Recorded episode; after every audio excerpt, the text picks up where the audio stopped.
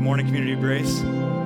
It's good to be with you here today. I also want to greet anybody who's watching our live stream today. May the Lord's presence truly be with you as you follow along with our service here today at Community of Grace. Well, friends, uh, we've just started a new sermon series, and I asked some questions last week, and I want to ask you a question this week. How many of you have ever had to buy a used car? Raise your hand. Yep, just about everybody. I'm proud to say that I have never owned anything but a used car in my life. And if, uh, if I have my way, that's the trend that will continue. I prefer buying cars that have a little bit of miles on them and a lot lower money invested into them to have to pay for them, right? So I've been doing that most of my life, but this past summer, actually a, a, full year ago, we had to go and purchase a cheap used car. We had to get an inexpensive used car for my oldest son because he needed some travel back and forth from his college, and uh, we wanted something that was reliable, uh, but something that was inexpensive. We had a budget of about $2,500 to $3,000 we thought we could spend on this car. So we did some shopping. Started looking online, looking through pictures, looking through dealerships and seeing what they had. And we saw a car. We looked at it and went, wow, that one looks, that looks beautiful. Got some pictures of it on the inside. And it was a little older vehicle, about a 2003, but didn't have terribly high mileage on it, about 150,000 miles. And we know cars can go for a really long time these days. So I thought, wow, this looks like a real bargain. So we went out to the lot, my wife and I, and, and got into the car. And once you got into it, you were like, oh, okay, it's, it's been well loved. Um, but uh, so uh, we, I got in there and drove it around a little bit, but it seemed to be basically solid, a pretty solid car. And the guy was selling it wanted $2,800 for it. And I said, all right, that seems like a fair price. It was only worth about 25, but I figured it's been cleaned up. He's taken pretty good care of it. We'll do it. $2,800. No problem. Picked it up, drove it off the lot, drove it home. The next day, my son was driving it, and the lights started coming on. The check engine light, a brake light came on, a couple other things were going wrong. It was st- sounding really weird when the air conditioning was running. We're like, oh my. So we brought it into our local shop, the tr- garage that we trusted down in Sioux City, and brought it in there and checked it out and said, hey, you know, just, just give us the, the bad news in a really good way, right? You know, just let us know that it's not going to be too terrible and, and, and don't, don't do anything until you talk with us first. So we got back and got the phone call from the garage. He said, hey, you know what? This is really a pretty solid car. You're going to you're going to be happy with this. It's going to be a solid car. It's going to run a long time for you. We had just a few things that we needed to fix up on it, but it should be good to go. I went, that's great. How much? Well, $500 worth. Okay, uh, all right. Well, well, live we'll live with that. So so now it's a, a $3,200 car or $3,400 car or 33. I can I'm really bad at math. Okay, something like that. Okay, so like 30, well, more than $3,000. Um, so so we, uh, we, we, went and, and, picked it up, and, uh, and while we were picking it up, then the, the guy who was there said, Hey, you know what? Um, you may have noticed though, but the, the tires on this car, they're, they're getting pretty bald. And so we took a look at them and we're like, Oh no, these are terrible tires. I'm expecting my son to drive all the way across town and all the way across the state of Iowa on this. I don't think so. So let's, let's get an inexpensive set of tires. Is there such a thing? Not really. No. So $400 later, we've got a set of tires on it. So we've now put $900 into this inexpensive car, and now our $2,500 car that we bought for $2,800 has now spent $3,700 on it. I got the math right that time, right? $3,700. This is the way it works because you know what? You can see what it looks like on the outside when you look at a used car, but you never really know what's going on deep inside until you take it out and drive it for a little bit.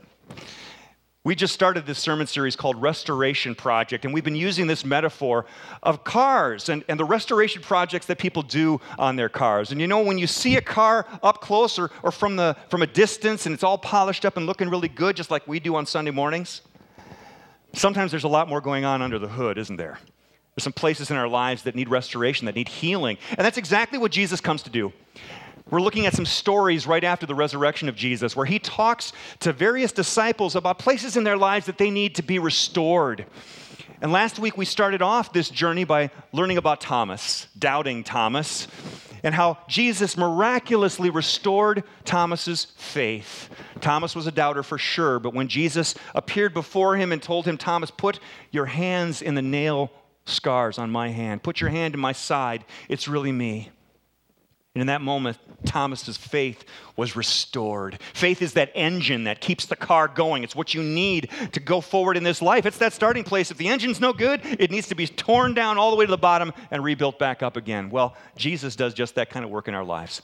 And that's where we started this journey. But today, we're going to look at another character, another very famous character, one of the disciples whom Jesus was, uh, was proud to walk with and lead and guide. And his name was Peter. And you've already heard a little bit about Peter, but I just want to introduce this story. I'm not going to read the whole passage because you've already heard most of the passage here today, but I want to set it up for us as we learn a little bit about Peter from chapter 21 of the gospel according to John. If you've got a Bible, great. You can open up to that. We're going to be hanging around in this for a little bit uh, this morning. Uh, but if you don't have a Bible, we have some Bibles that are available. We have our ushers who are here to, to bring a Bible along with you. Please feel free to grab one of those, use one today. And, uh, and if for any reason you don't have a Bible at home, you do now, okay? You take that one home, let that be a gift to you from Community of Grace. We want everybody to know that they're loved and that they can have God's Word in their hands. So, uh, so take one of those, open up to the Gospel according to John, chapter 21, and uh, I'm going to begin reading right at the beginning of it, and then we'll go from there. Chapter 21, beginning at verse 1. Afterward, Jesus appeared again to his disciples by the Sea of Galilee. It happened this way Simon Peter, Thomas, also known as Didymus, Nathanael from Cana in Galilee, the sons of Zebedee, and two other disciples were together. I'm going out to fish, Simon Peter told them. And they said, We'll go out with you. So they went out, got into the boat, but that night they caught nothing. Now, you know where the story goes from here, right? Jesus is on the shore. He sees them. He calls out to them and says, Hey, friends, how's the fishing going? It's going lousy. Thank you very much. Jesus says, Let down your net on the other side of the boat. And miraculously, a huge catch of fish comes in. And they're all excited because they know who it is that's on the shore. It's got to be Jesus. And Peter is so excited, he leaps out of the boat and makes his way to shore to see Jesus.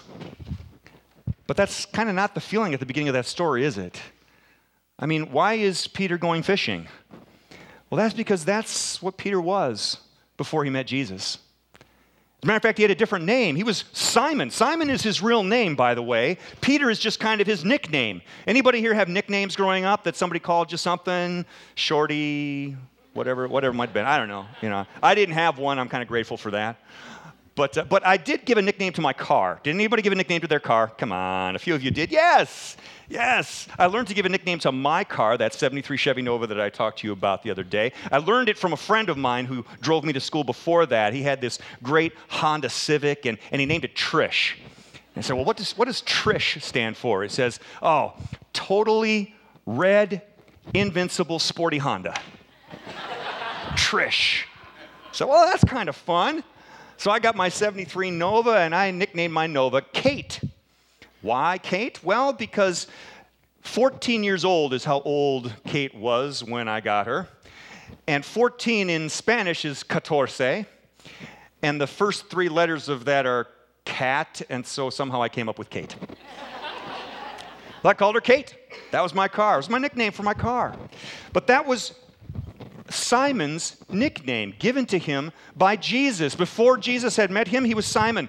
Simon, son of John. He's a fisherman. He's out doing what he knows best. He owns a fishing business. He's obviously fairly successful at it. He's got other employees, other people working with him. It was a common job to have there around the Sea of Galilee, and a number of other of Jesus' disciples were also in this same line of business. They were fishermen, and that's what Simon was until Jesus met him.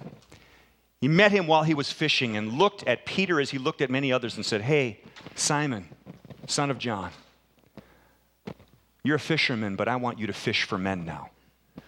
So come follow me. And they dropped their nets right away. Simon, amongst the first of them, to follow after Jesus. And that's where the story gets going because you see, Jesus decides to give a nickname to Simon of Peter. Well, what does Peter mean? Well, Peter is a Greek word, it means rock. It comes from the word Petra, rock. And it's like Jesus looks at Peter and says, Peter, you rock. but it means a lot of different things. You can put a lot of different things into that, can't you? If you call somebody a rock, I mean, it might mean that they're kind of stubborn. Might mean they're kind of tough or they're always on the roll, you know, a rolling rock kind of thing. You, you never quite know but it stands for stability and firmness. But, but it's also a lot of other things because we know about Peter's personality. We learn about Peter's personality. And if you were to call Peter the rock, eh, that really doesn't match up too much with what we see in Peter's life. Unless you want to say that he's kind of got rocks in his head. because, because Peter's a complicated character. Jesus sees something in Peter, but Peter doesn't really realize it himself. So Peter kind of stumbles his life and stumbles along in this relationship with Jesus. And, and he's proud and he's rash and he's kind of an all or nothing kind of guy. But he was, the, he was one of the first ones who, when Jesus was asking of his disciples, Who do people say that I am? And he got a bunch of different answers back. And then he looked at his disciples again and said, Who do you say that I am? And Peter spoke right up. He said, You are the Christ, the Son of the living God. Jesus said, God bless you, Simon, son of John. Peter, because this has been revealed to you not by men, but by God's Holy Spirit Himself. Way to go, Peter. And then Jesus went on to say, And by the way, I'm going to have to die. I'm going to have to lay my life down because that's what the Christ has come to do. That's what the Messiah comes to do to lay his life down and die a brutal, horrible death and then be resurrected three days later. And Peter pulls Jesus aside and says, Can I talk to you for a minute, Jesus? Um, hey, Jesus, don't ever say that again. No way, man. You can't go around telling people that you are going to die. That's right out. And Jesus lovingly looks at Peter and says, Peter, get behind me, Satan. What a turnaround. From Peter, the guy who had just announced who Jesus was as the Christ, to Jesus rebuking him and saying, You are not listening to what God has to say. You have got the wrong thing in mind here, Peter, and you need to be silent. Tough. But this is the kind of relationship that Jesus had with Peter back and forth they would go. They're out on the lake, and, and Peter's in the boat, and, and the storm is rising and raging, and, and the disciples are getting concerned, and they look out on the lake, and there's Jesus walking on the water. And he comes out towards them. He says, Peace, be still. And he looks into the boat, and there's Peter. And Peter says, You know what, Jesus? I want to walk on water too. If you called out to me, I will walk on the water with you brave, bold Peter. Jesus says, Come on. Peter steps out on the boat. He walks a few steps on the water. And then, by his name's sake, he drops like a rock. Jesus has to reach down, pull him up out of the water, and say, Peter, why did you doubt? Why do you have so little faith? Now, Peter was at least bold enough to get out of the boat, right? But he looks at him and just says, You, you don't have all the faith that you need. Peter, I, I want you to keep growing. So Peter is living a life this way. This is just kind of the way that Peter is. There's, there's Peter's way and there's everybody else's way. This is Peter's way. It's the way he knows how to be who he is. And Jesus sees him becoming something more.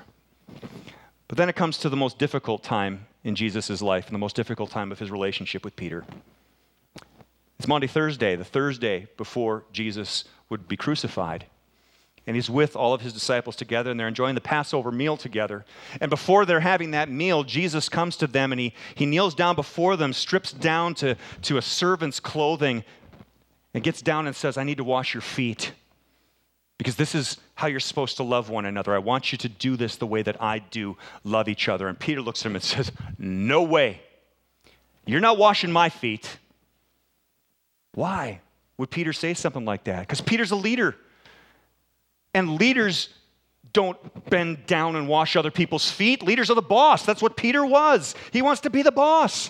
He says, I can't have the boss kneeling down and washing my feet. No way, Jesus, you're not doing this.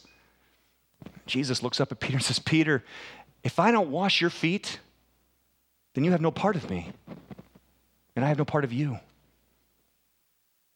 And now Peter switches gears again. Well, okay, all right, all right. If that's the way it's going to be, then you got to wash all of me. Wash all of me. Jesus, I'm a mess. Just wash me from head to toe. Give me a whole bath right here, right now. And Jesus says, Peter, Peter, Peter, calm down. You've already been washed by me. All you need now is to get your feet washed like the rest of the disciples. So they go on and they continue to have their meal together and celebrate the Passover. And that's when Jesus lets them all in on the news that somebody there is going to betray him. The disciples are mumbling about it to one another. Who's it going to be? Is it you? Who on earth would do this? And Peter, the bold one, looks at Jesus and says, Jesus, never. I will never betray you. I will follow you all the way to death if that's where I have to go. Jesus looks at Peter and says, Oh, Peter, before the rooster crows, you're going to deny even knowing me three times. Just imagine how heartbreaking that must have been for Peter. No way. There's no way that I could do that. But sure enough, as the evening went on, and as Jesus was arrested and as he was tried and as he was hauled away, Peter is out there walking around and now he's afraid because the leader's gone. And he's not sure what's going to happen to him or what's going to happen to the movement that Jesus has begun. So people start coming up to Jesus, or coming up to Peter, excuse me, and asking him if, if he had been with Jesus. Aren't you one of those who was with the Galilean? And he said, No, no way, not me. He does it three times. Three times. He denies even knowing Jesus until he hears the rooster crow and he's reminded of his failure. What disappointment had to be in Peter's heart. He had failed, he had betrayed Jesus. Peter, the rock, had gone soft. He had lost what it was that Jesus meant for him to be, and now he's broken. And after Jesus is crucified and after he's resurrected, he's back in Galilee. And what's Peter doing? He's back fishing again. Right back where Jesus found him. Feeling like a failure. He's back to just being Simon. He's lost his relationship. He's lost his future. He has felt such disappointment towards Jesus that he can't even handle it. He's like, guys, let's just go fishing. So they hop in the boat with him. And that's when Jesus shows up, right? He shows up, and a miracle happens. The fish are flowing. It's Jesus on the shore, and Peter jumps out of the boat and makes his way back to Jesus because he knows who Jesus is. And now we pick up with the rest of the story because after they share some breakfast together, Jesus has some words for Peter. Starting at verse 15. When they had finished eating, Jesus said to Simon Peter, Simon, son of John, do you love me more than these? Yes, Lord, he said, You know that I love you. Jesus said, Feed my lambs. Again, Jesus said, Simon, son of John, do you love me? He answered, Yes, Lord, you know that I love you. Jesus said, Take care of my sheep. The third time he said to him, Simon, son of John, do you love me? Peter was hurt because Jesus asked him the third time, Do you love me? He said, Lord, you know all things. You know that I love you. Jesus said, Feed my sheep. Very truly, I tell you, when you were younger, you dressed yourself and went where you wanted. But when you are old, you will stretch out your hands, and someone else will dress you and lead you where you do not want to go. Jesus said this to indicate the kind of death by which Peter would glorify God. Then he said to him, Follow me. The same invitation that Jesus had given to Simon at the very beginning is the invitation he re extends to him. And now he restores Peter you look at the heading in that passage of Scripture, it also will say something like the restoration of Peter. Jesus restores Peter. But you know, there's more to the story than that. Because the reality is this this is the beginning of Peter's life after Peter. It's the beginning of Peter realizing that he can't just do things his own way. That even though Jesus identified him and called him the rock and called it out of him and believed in him, Peter still wanted to do it his own way. He wanted to know and function the way that he knew, do the things that he knew, lead the way that he understood. But that'll never get you there, folks. Because you can't do what God calls you to do without God's power to do it. And that comes when you empty yourself and you let Jesus fill you up. It's the fuel that we need. And sometimes we fuel our lives with the wrong things. Like Peter, we fuel our lives with pride, with pride about how smart we are, how many degrees we have, how skilled we are at our labor. Not that any of those things are bad, by the way. But if we take pride in them and expect that we're going to accomplish God's things through the things that we ourselves have done, we miss the whole point. We miss the point that this is not about what you know, it's about who you know. That's what Jesus wanted to teach Peter by restoring him in love. Jesus had made it clear to his disciples what his love would do. This is the kind of love you're supposed to have, the kind of love that lays your life down for the sheep, that lays your life down for those who are in need, that lays your life down. Peter, this is the kind of leadership I'm looking for. Peter, take care of my sheep. He restores Peter in his love. How many of you have disappointed somebody sometime in your life? You don't need to raise your hand. How many of you have felt disappointed by some place or some way that somebody else failed to meet up to your expectations? I think it's pretty universal that everybody at some point in time has dealt with disappointment, has dealt with failure, and has wondered if they were right back at square zero again, if everything that I've been doing up to this point has been a waste of time. Friends, let me tell you, it's not a waste of time. Because Jesus desires to restore us wherever we are at in our lives. He wants to restore relationship with Him, and He wants to restore an identity for us. He knows more about us than we know about ourselves, and He will call out of you that which He sees in you to become. And you might not feel like you're there yet, all of us have a long way to go, but Jesus is calling you towards that, and He's calling you in love because that's what fuels mission. That's what fuels our lives is the love of God shown to us in Jesus. And Jesus restores Peter.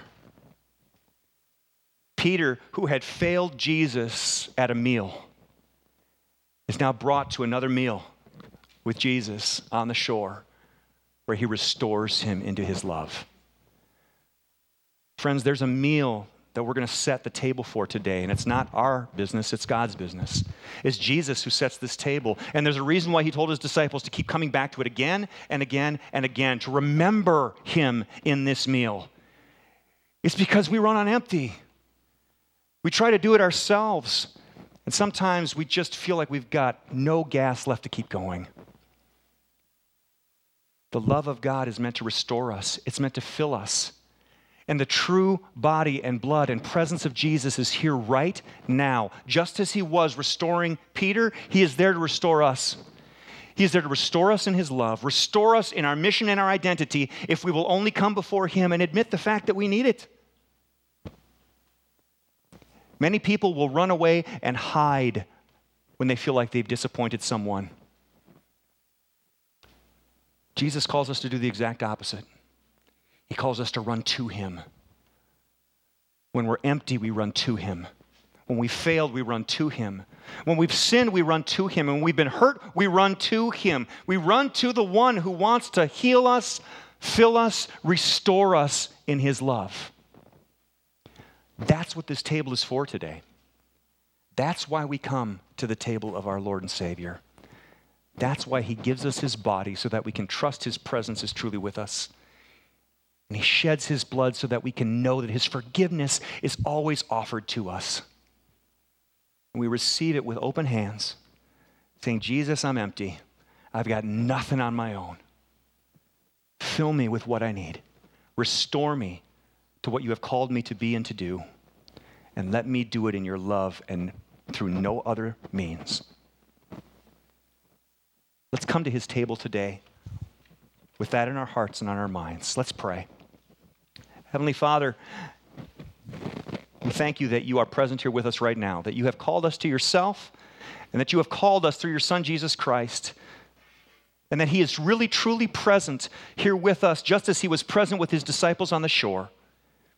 And he is calling out to his people here today come and dine with me, and let me show you my love poured out for you. That you would open up and receive it and take the next step in following me and the step after that, and the step after that. Thank you, Jesus, for calling out to Peter as you call out to us.